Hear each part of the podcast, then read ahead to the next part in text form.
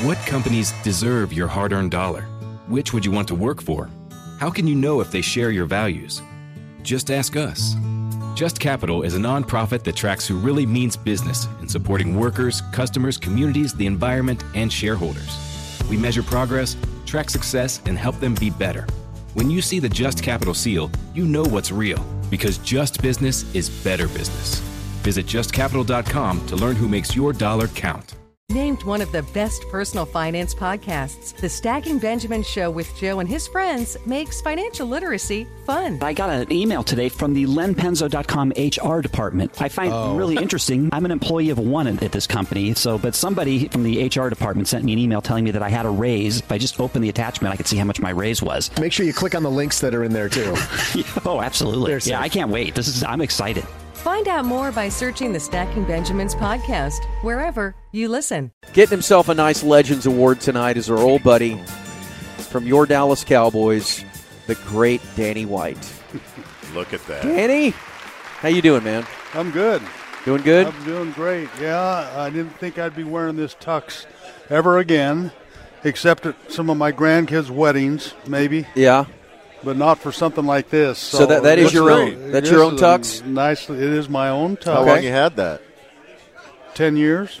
Okay. They say, they say they last a lifetime as long as you don't Yeah, squeeze don't, out of it. Well, they don't go out of style. You might go out of style, Right. Yeah. but the tux doesn't, and that's a nice thing about them. I didn't really didn't think I'd ever be wearing this one again, so I dusted it off, and it actually fit. I got into it, and That's a Here feather in your cap. You've uh, remained Thank at a, a, a, a nice weight. and I want to apologize right off the bat for my coworker Bob over here for not dressing appropriately. I apologize. Wearing a sweater You to deserve- a black tie Well, event like this. Danny, that's you- why he's over in the corner over there. Yes, that's right. Danny, you deserve better than that from me, and I would like to. Yeah, he's wearing Okay. sneakers. Apology Well, no, accepted. they're Crying out loud. They're uh, very dressy sneakers. Yeah, How you been? good. You uh, Good. decompressed from uh, another Cowboy playoff Man. disappointment? Well, it's it's it's funny when you when you take on different perspectives. How how um, it- it's it's always important. There's there's always some kind of a, and and this year more than any, it hit me the, the number of people that are affected yeah. when the Cowboys lose a game like that. yes, sir. how many people were expecting there to be another game like me At least that, one. that are not players and coaches yeah at least one more but what at least one more home game um, but but the vendors and the you know the the the Walmart people from across the street at the stadium and um, all the people in the media and all of a sudden man just like that it's over and uh, it's live it's live television so Were you do, Were you calling the game? Were you set up like you normally are? uh-huh So, I mean, the air went out of the balloon in that stadium within Yeah. three minutes, Early. basically. Yeah, and it never, obviously, it never came back. And, and I think still, of all the playoff disappointments in the last 28 years, this one is number one just because it was so out of left field and it was so egregious. I agree with you. I uh, you, just the matchup. You know, you got these young upstart Green Bay Packers. You know, coming into uh, AT&T Stadium, playing America's team, and you know, just uh, you put it all into a ball, and nobody, I don't think anybody expected that to happen. Although, and I'm not going to say I told you so, but but I was nervous about that game just because of the matchup. It felt to me like all the pressure was on the Cowboys, and none on the Packers. And uh, I think they handled it exactly the way they should have. They just went out and played football and didn't didn't try to meet a, play up to anybody's expectations. They just went out and played like there was no pressure on them, and and there wasn't. And saw the results. As far as the Cowboys are concerned, you mentioned expectations, and it's strange how the bar moves and expectations change because your Yeah. your 80s Cowboys three straight NFC championship games couldn't get to the Super Bowl and now fans would kill for that. Yeah, yeah. It's it's a different game. It's a different world. Of course, parity has changed that a little bit, but um, you're right. I, especially after the first one, I felt really good about the season. Uh, after that loss, um, coming back home, I felt, you know, we had a good year. I think we overachieved a little bit. I don't think anybody thought we'd get this far. And then you get back home, and reality hit the next morning when I got up and opened the paper, and man, it was like the world had ended. Um, but but yeah, expectations back then were were a little bit different than they are now, and and I think uh, think they'd be happy to get back to a championship game. You, you. This is Danny White, and uh, you you may know that uh, he calls all the Cowboy games uh, and have for many years, right? Uh, yeah, I think twelve years. Yeah, yeah, some twelve or thirteen. Yeah, so so certainly also a, a, a key member of their history, but but also a guy who who covers the team on a regular basis, and and that's why what you said about kind of the the general vibe of the pressure. Um, that that seems to be the repeating thing here because I was even uh, talking to my dad today who uh, lives up in Wisconsin and, and he he thinks very highly of, of both Mike McCarthy and Dak Prescott. And I and I but he also has followed the Packers his whole life. And I and I said well that's interesting because down here both of their uh, reputations aren't doing very well right now. And he says, "Well, that's ridiculous. They've won 12 games three straight years, uh, uh, and that's not a that's that's a bad thing. Yeah, that's what I'm you saying. Know, it is. It is. Isn't that something? How do you how do you lose? Yeah, you know, I mean they used to say that about the Buffalo Bills. How do you lose three Super Bowls? Well, you have to get to you three. Have to be pretty Super darn good, you know, to in order to lose them. And there are 30 other teams that would kill yes. to be in that position. But yeah, I th- I think the greatest thing that the Cowboys have done since that last game, and Jerry and Stephen and you know everybody in the front office is is nothing. I, th- I think the l- less they can do now, they've had to replace Dan Quinn, which is not easy, and they've probably found the best guy to do it. But yeah. um, it would be real easy to panic a little bit, especially the way the fans have reacted and, and the media to some extent. That uh, well, here here we go again. You know, one and done and, and, and all of that. It's really really easy to to play into that and react to it. And I think I think Jerry's done the right thing in my opinion, and that's just one opinion. But Mike McCarthy gives them the best chance of getting back there next year, better than changing to somebody else, and Dak, and and uh, so I, I applaud them for not overreacting. No, that's always been interesting about Jerry Jones because he does have a reputation of George Steinbrenner or or somebody who's a real fly off the handle uh, sports owner, and actually the opposite is kind of true about Jerry. And I don't agree with him on a lot of things, but the patience and the lack of temper tantrum firings, frankly, he might go too far in the other direction at times, you know, with and I don't know what you thought of uh, 10 years of Jason Garrett, but I thought it was probably way too long and and and but but he does a nice job of at least letting the smoke clear before he does anything. I I agree. I think sometimes the hardest thing in the world to do when you're a guy like Jerry Jones, when you're a take charge kind of proactive owner or player, the hardest thing to do is to do nothing. And uh, that, in to a, to some extent, to a large extent, I think, is the best thing that he can do right now. Is back off, just you know, let the dust settle a little bit and and calm down because he he more than anybody else, I think, has probably suffered as a result of this this last loss. Um, I think he had huge expectations for this team.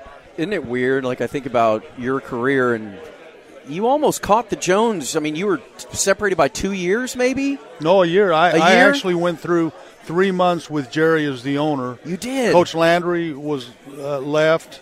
Uh, Troy came in. J- Jimmy Johnson came in. I went through the off season, and then I think it was like June or July of the off season when I actually retired, and it was.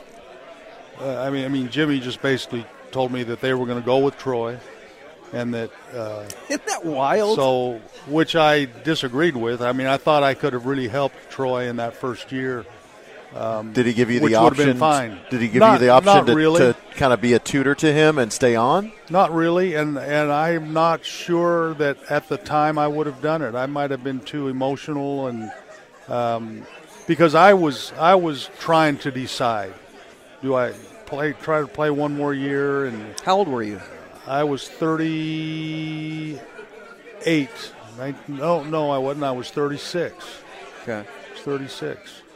So um, That is crazy to me to think that those two things intersected. My my head can't. No, that he was potentially competing with Troy. Did well, you- Troy and I were in the meeting rooms together with Shula and and those guys, and and Troy still talks about some of those quarterback meetings, and and um, I Troy and I got got along great from day one, uh, and that would have been a fun year. And fortunately, I, I mean Troy survived it, and it's a credit to Troy to go through that year as bad as it was and to come out the other side with his head screwed on straight. But he did. You know, he did. And I thought it was a mistake at the time to, to put him through that without any help. But they did, and it and it worked out pretty well. Well, all that punishment that he received, Yeah. you probably were glad that you retired. Well, I'm, I was glad I wasn't out there, um, but I still think that maybe from the sideline I could have helped. Was there a Um, shot of you going and trying to play one more year somewhere else, or once all that unfolded, you were done? Yeah, yeah. I, I don't think I, th- that was even an option. And and had it had it been offered to me, I I don't think I would have taken it. You know, it sounds weird now, but I could not envision myself in another uniform. I, I cannot picture myself wearing a, another uniform. Now things have changed, and it's a different environment now. But uh, I just could not. Isn't that even wild? Begin to picture myself playing for another team. This is Danny White with us, uh, the great Danny White, uh, who uh, joined us most recently in uh, Los Angeles. We were. Uh, I don't know if you the- remember that the, or not. The, We Char- the Chargers, Chargers Cowboys. game. We, we bothered you before oh the game. Oh yeah, yeah, yeah, yeah. Very. Uh, you never forget us three. Yeah, I of mean, course. it's just it's unbelievable. Um, Of course. I wanted to ask you though about, and I know things have changed. Uh, these cell phones and cable TV and everything. I mean, it's been kids these days. it's been well, it's been a little while since Their iPads. since since Danny was the quarterback of the Cowboys. But I would like to visit with somebody who's done the job, and, and, and just for a moment about the the mental noise and the ability for a a player to either block it out or ignore it, or I, I guess that's the same thing, but function with the mental clarity necessary for the job, despite everyone saying you're not Roger Staubach or Dak is not Roger Staubach. You know, I mean, or Troy Aikman. There are legends in this organization, and and for those who attempt to measure up to that, I bet I bet you have to be mentally strong. You have to have some sort of a shield around your your brain to function. Yeah, uh, and and maybe that job more more so than any other job in the league, to some extent. But let me tell you that something that nobody ever talks about. Uh, but if when someone asks me how has the game changed since I played it, the single biggest change from my perspective is the fact that the coach, the play caller, can talk to the quarterback in between plays. That is a huge change in the game. That plus the fact that nobody can hit you, uh, they can't land on top of you, you know. Um, but the fact that you don't have to memorize, you know, Coach Landry had, we'd run a lot of the same plays from one week to the next, but never from the same formation. So each Tuesday we would get a new game plan. You had to have it ready for Wednesday offensive day in practice. So you spent all of Tuesday night memorizing formations because a simple signal, a two-handed signal, might mean Ray 15. Well, you had to know that Ray 15 that week was spread orange right tight, fullback short divide, Ray 15 X cut out, fullback out. Next week it'll be totally different, and and you had so uh, the the job of playing quarterback was uh, the mental part of it was was really different. Um, now they get the they get the call, they they get in the huddle, they get to the line of scrimmage with 15 seconds left on the on the play clock. That's a huge deal. Yeah. And, And then and they have the something they have the play sheet on their well, wrist. they had that, but but they really didn't even need that very much. Um, but but for Dak, and that's some, one thing that Mike McCarthy changed this year, improved on from Kellen. You know, Dak's not running on the line of scrimmage, snap, trying to snap the ball before the play clock runs out, and not having a chance to look over the defense and the coverage and put people in motion. You know how big a deal it is to have and watch the 49ers and how they how much motion they use. That's right. Well, eh, that that's not just motion for the sake of motion. That's telling the quarterback something. So the more of that you can do, is it man to man? Is it zone? Is it is it underneath zone? Is it over the top zone?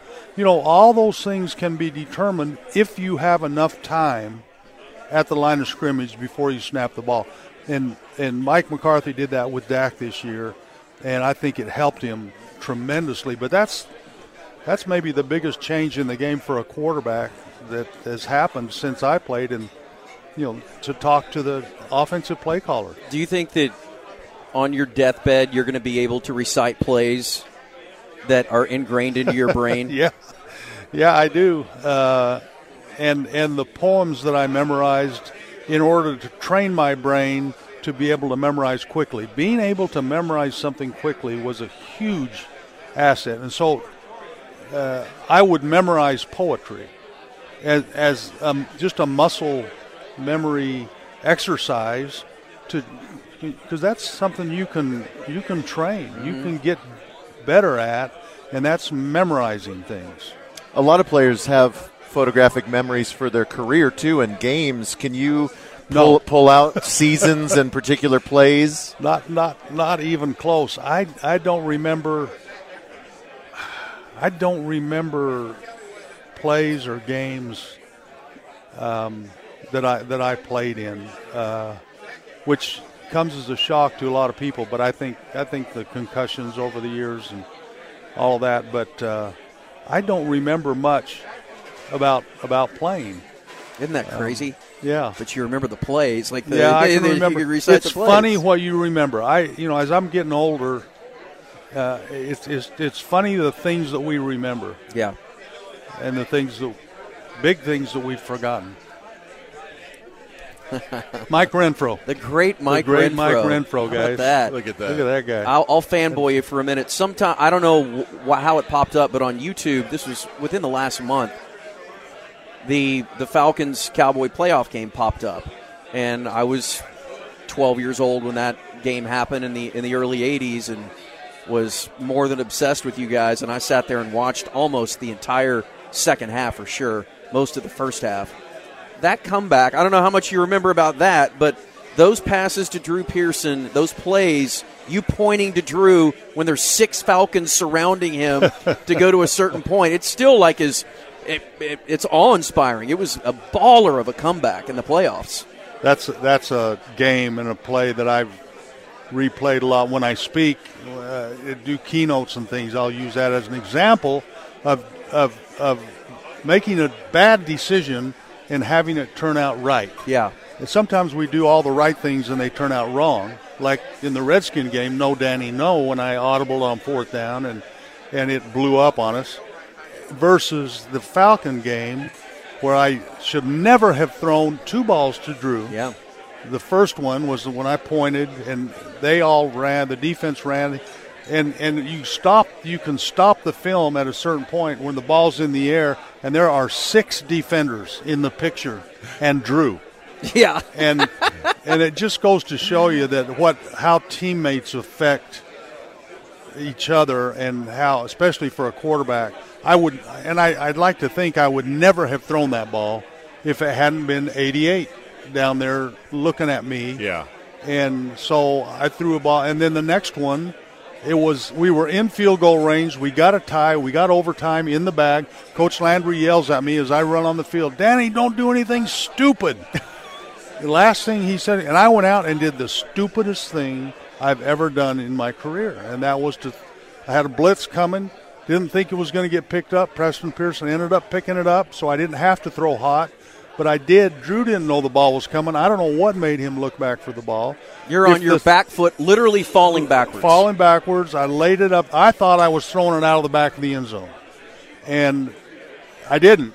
I didn't. And and if Pridemore, Tom Pridemore, had been one half step faster, he intercepts that ball. Yeah. And I have to go to Barbados. Oh, from yeah, Atlanta. forever. I can't go back to Dallas. My career is, over. Is that the the safety coming from the Safety other side? coming from the inside? Yeah. and And he's got a corner on him too. You got a corner on him on the outside. This ball was on the inside, and uh, what what made Drew look back for the ball? I, to this day, I don't know, but he had that that instinct that very few athletes have, but Drew had it. It's like the hail mary.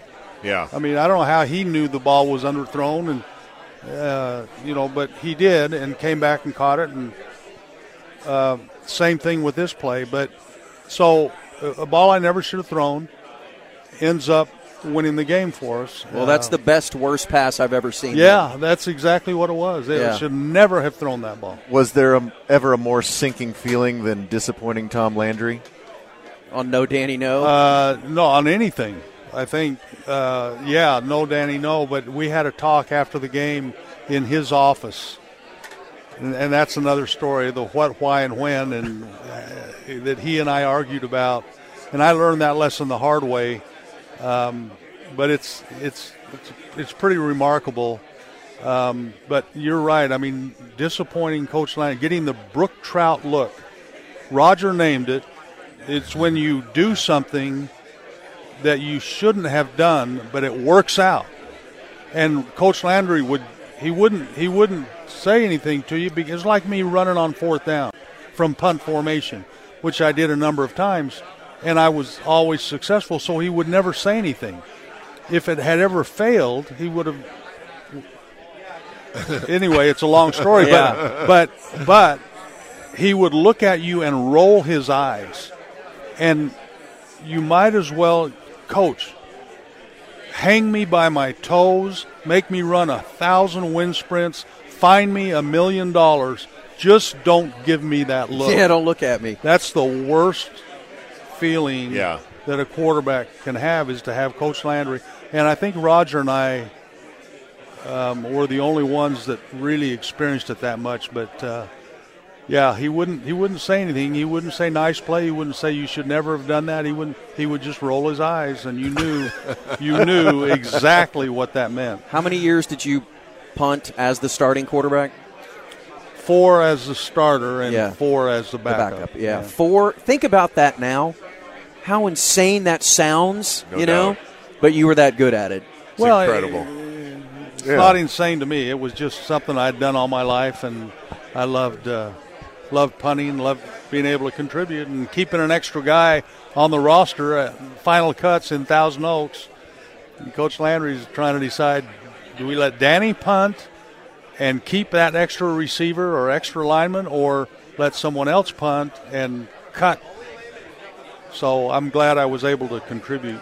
And there was always that moment. Is that is he going to take the fourth step? Like as you Right. were approaching the punt, is like, is he going to run it? Yeah, yeah, it was fun. It was fun, and it was a natural as a quarterback to catch the ball and watch the rush at the same time because I did it as a quarterback That's all right. the time. Most punters can't do that, and I tried to get Mike Saxon to do it after I left, and I finally talked him into it, and the ball went right through his hands, hit him in the helmet, bounced up in the air, and he came over and.